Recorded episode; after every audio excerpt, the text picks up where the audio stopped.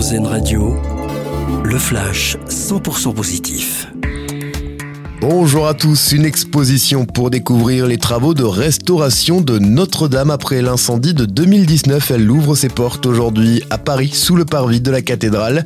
Une exposition gratuite et sans réservation qui vous permettra de découvrir les secrets de ce chantier gigantesque, mais aussi de venir voir de près certaines pièces qui ont été sauvées des flammes.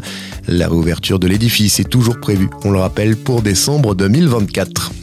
Les protections périodiques réutilisables seront remboursées pour les moins de vingt-cinq ans à partir de l'an prochain, annonce d'Elisabeth Borne hier sur le plateau de C'est à vous sur France cinq.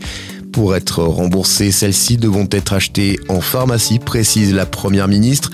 Une ordonnance ne sera pas nécessaire. De son côté, l'Assemblée vote une loi pour renforcer la protection du droit à l'image des enfants sur les réseaux sociaux.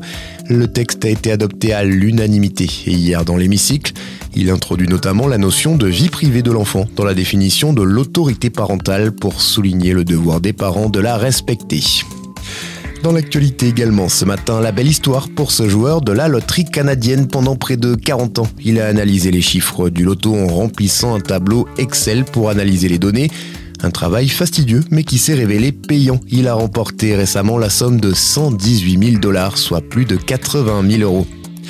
Et puis on termine avec Antoine Griezmann qui débarque au musée Grévin. Le footballeur français a inauguré sa statue hier.